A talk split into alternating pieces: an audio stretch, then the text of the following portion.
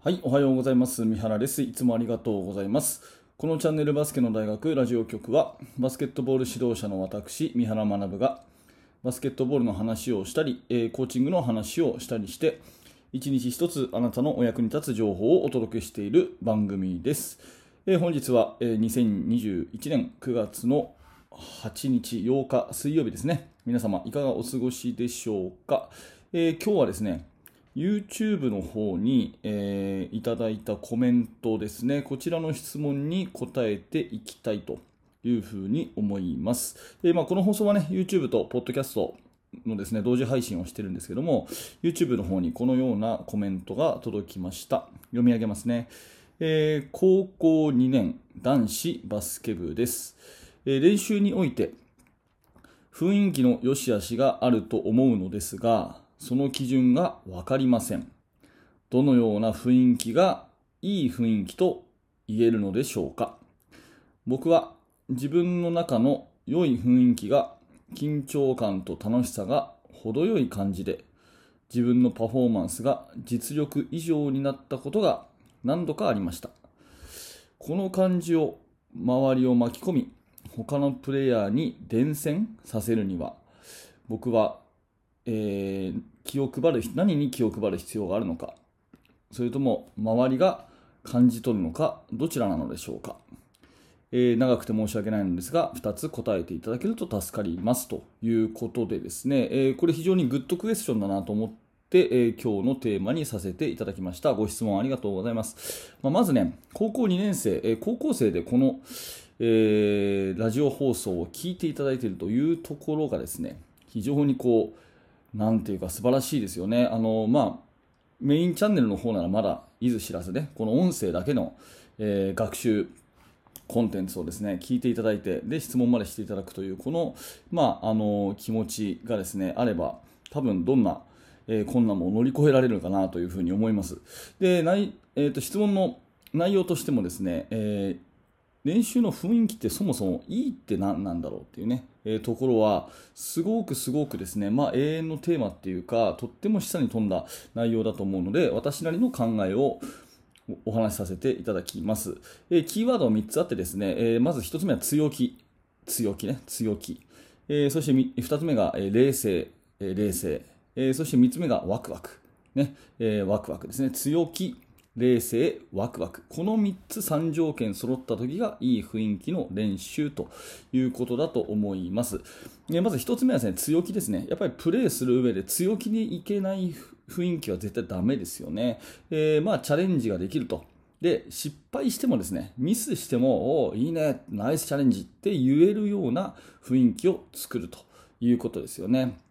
うん、で、え逆を考えた方が分かりやすいんで逆を考えるんですけど失敗した瞬間に何やってんだと、ね、そんなシュート打つんじゃねえよと。やめちまえ下手くそっていうのはもう強気になんか慣れっこないと。いうところで、まあ、そういうですね1個のチャレンジをした時にですね、えープレーを挑戦した時にどのようにですね、えーその強気を維持し続けるような雰囲気を作るか、まあ、それはもう声掛け一つだと思うのでまずは全員がみんなが強気でいられる。そういう声掛けですね、えーまあ簡単に言うとチャレンジした時にナイスだよっていうふうに言うのかチャレンジした時にねやめちまえ下手くそっていうのかその2つということでそれはですねもうリーダーが作れる雰囲気ということなのでまず1つ目は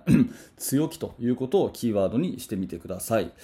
えーで2つ目はですね冷静ということなんですけども、まあ、この強気でですね OKOK、OK OK、ナイスナイス、ね、いいよいいよばっかり言っててもいいかっていうとダメなんですよね。えーまあ、というのはやっぱり練習っていうのは課題を克服するという部分があるわけでしてうん何らか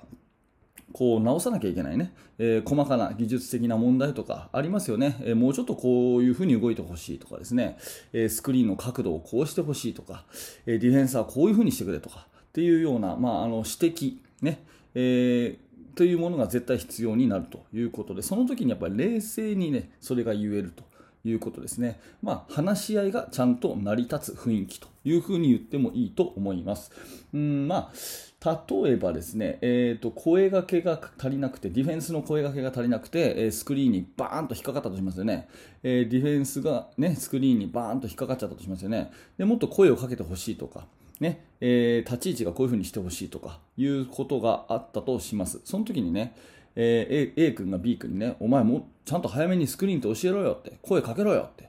言ったとしますよね。そしたら逆に B 君がね、いや何言ってんだお前のね、ポジションが悪いから引っかかったんだろうっていうふうに言い合ったと。まあ、これ全く冷静じゃないですね。で、ここから生まれるものは何もないということですよね。そしたら1個のプレーがこうガンとなった時に、やっぱりそこをね、えー、あの、声をかけてね、スクリーンを教えてくれよって、OK、分かったって。ね、えー、もうちょっとこっちのポジションに立ってくれると、よりね、スクリーン外せると思うよっていうような、そういう普通のこう話し合いが冷静にできると。いうこと、これは非常に大事だと思うんで、うん、あの先ほど1個目のね、強気っていう部分でね、OK、OK、ナイスだよって、いいよ、いいよって、やってこう、やってこうっていう、そういう言葉と、あとは冷静にこうミーティングをすると。話し合うという、そういう時間をね、区切った方がいいと思います。あの、私がね、まあ、あの、推奨したいのは、練習をね、えー、とにかく、うん、なんていうのかな、こうメニューをずっとこう流れるようにやるんじゃなくて、ある程度計画的に練習メニューの一つとして、ミーティングの時間を入れる。ね。試合でも1クォーターと2クォーターの間は2分間あるでしょで、その途中にタイムアウトもあるでしょああいう1分とか2分とかっていう時間をあえて作って、えー、そして少人数で話し合う。プレーについて常に反省をするとか。そういうようなことがね、できるようになると、えー、いいのかなと思うので、ミーティング、短い時間のミーティングを計画的に入れていくというふうにすると、常に冷静さを保って、え、話し合い、改善点を話し合うことができる、そういう雰囲気が作れるのかなと思うので、えー、ショートミーティングを入れるというのはおすすめの方法でございます。まあ、これが2つ目の冷静ですね。はい。で、3つ目がワクワクということで、やっぱりこのもう、あの、ワクワク、まあ、楽しくないと絶対続かないですよね。だから、えー、ワクワクする雰囲気をどうやって作るかっていうところをみんなで考えていくということになります。で、バスケットボールが好きでね、えー、やってるという仲間なんで、まずはですね、やっぱりバスケットボールの競争をするということが一番楽しいんだと思いますね。うんと、例えば3対3とかの練習をしたりしますとするんでしょ？3対3やったとするでしょ？で、まあ普通にオフェンスやったらディフェンスやって交代。ね。オフェンスやったらディフェンスやって交代っていう風に普通にこう順番に並んでやっていくやり方。まあ、これ普通ですよね。別にこれ悪いわけじゃないんだけれども、やり方として、ね、ディフェンスが負け残りっていうやり方をする。ね。ディフェンスが負け残りってやり方をする。そうするとまたちょっとですね、えー、気持ちとして違ったものになる。ね、もっといいのは、オフェンスが勝ち残りにする。シュート入ったらもう1回オフェンスができる。とかね、そういうように、ちょっとこう工夫をすることで、どうやってワクワクを作っていけるかなと、競争を楽しむ力を作っていけるかなっていうふうにすると、やっぱり、えー、いいのかなというふうに思います。まあ、今の例はね、た一つの例なんで、えー、負け残りが悪いってわけでもないし、普通に順番に並んで出ていくのが悪いってわけじゃないんですけど、ワクワクを作るとしたらそういうね、勝ち残りにしたりとか、そういういろんなやり方があるよという、そういうね、えー、一つの参考にしていただければと思います。えー、キーワードもう一回まとめるとですね、え、まず強気、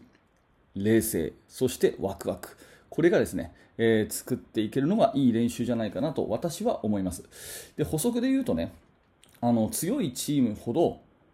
あのなんていうのかな、こう非常に厳しいことをねお互いに言い合って、先生も厳しく言ってっていうイメージをするかもしれませんが、まあ、強いチームね、そんなことしてないですよ。うん、うんっていうふうに私は思いますね。あの日本全国いろんなチームのいろんなカテゴリーのあの指導者に会って、えー、勉強させてもらってですね見てますし、えーまあ、私ももうね17、8年チーム作ってますけどやっぱり強い時っていうのはね雰囲気がいい時ですね、うん、あのなんていうのかな。やっぱり厳しいことを言えばいいっていうもんじゃないと、まあ、そんなに楽なもんじゃないっていうふうに言ったらいいかなと思うんですけどとかくね強いのを強いチームを目指すことをなんか履き違えてお互い批判したりねえー、まあ、先生だったらとにかく怒ったりとかですね。そういうことをやってるうちは強くならないという、まあ、ちょっと厳しめの話ですけど私はそう思いますね、えー、まあ、そんなところで、えー、これを聞いてるあなたもですね自分なりに、ね、ぜひあなたのチームでですね私のこの3つ3条件がそのまま真似するというよりは私のこれを叩き台にしていい雰囲気の練習って何なんだろうねってぜひちょっと1回チームでミーティングしてみてください。そうするとですねいい雰囲気ととは何かの3条件3本柱みたいなのがチームでできるとですね